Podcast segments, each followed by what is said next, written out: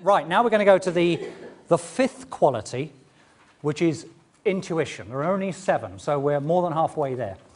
Um, intuition expresses itself as creativity, foresight, the ability to see through complex situations and see the best way forward. Now, many people, I think probably most people, confuse intuition with instinct. And stepping over here, the ability to read another person's body language. So let me be very clear. That is not intuition. That's not how I'm defining it here.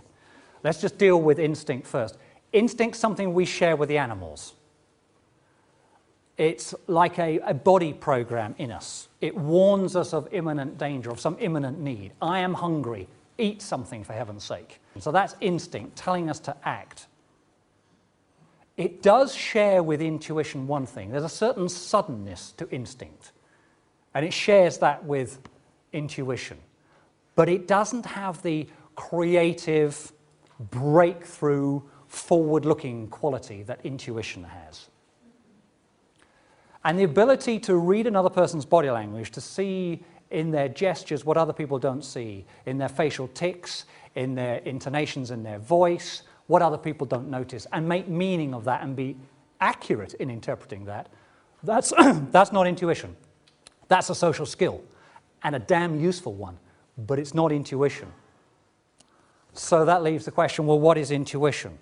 Well, intuition is the ability to connect to and grasp truth without conscious step by step reasoning. It's the ability to connect to and grasp truth without conscious step by step reasoning. It's the capacity to see what was always there, but until that point was invisible because of our prejudices, our fixed mindsets. At one time, people thought we lived on a flat disk. And then at some point, we all said, What a ridiculous idea! At some point, we thought slavery was acceptable. And at some point, there came a tipping point when we suddenly saw it isn't acceptable. These are intuitive moments. It's the capacity to see what was always possible and what was always right, but was previously hidden by fixed prejudices. It's almost as if we seize something from the ether that was always there, we just hadn't noticed it. Now, I know that sounds a bit abstract, so let's take the example of Einstein. Did he invent the concept of relativity? No. He discovered it, which means it was always there. It just took one exceptional man to reach up and grasp for what was there but was always previously out of sight, because he challenged the concept when he was dealing with special relativity of time. Until then, everybody thought time was an absolute. I still struggle to truly experience it. I get it intellectually, but my mind finds it hard to experience it. But he got something. So, how did he do it? Well, just like any other scientist and innovator does.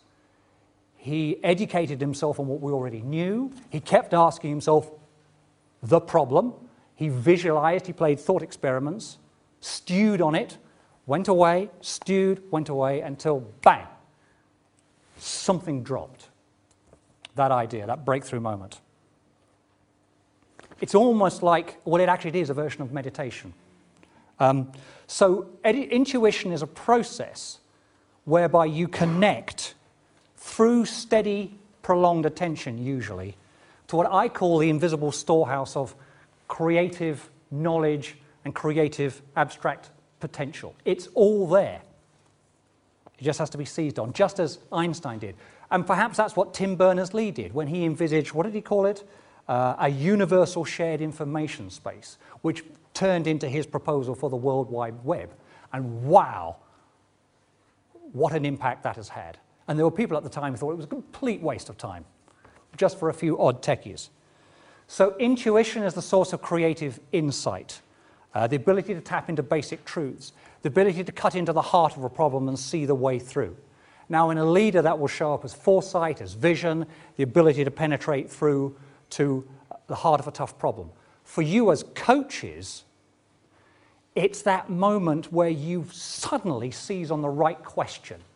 And bizarrely, that takes the coaching in a new but very productive direction. Or it's the moment where, without actually analyzing it, you get a picture of maybe what is going on with the client. It's a hypothesis, but it's not one that you've reasoned out. You've got a kind of a sense of what the problem is, which leads to the right question. That's how it shows itself in our work. So, again, questions for you. To what extent can I tune into my intuition? Or is my mind always so buzzing with thoughts that my intuition can't get a word in edgeways? Do I confuse instinct with intuition? What is the evidence that I make wise choices in complex situations? How much of my innate creativity am I using? Do I even believe I am creative? That may be an issue for some of you. So just stew on those five questions for a minute, and then we'll move on to the, uh, the sixth quality of presence.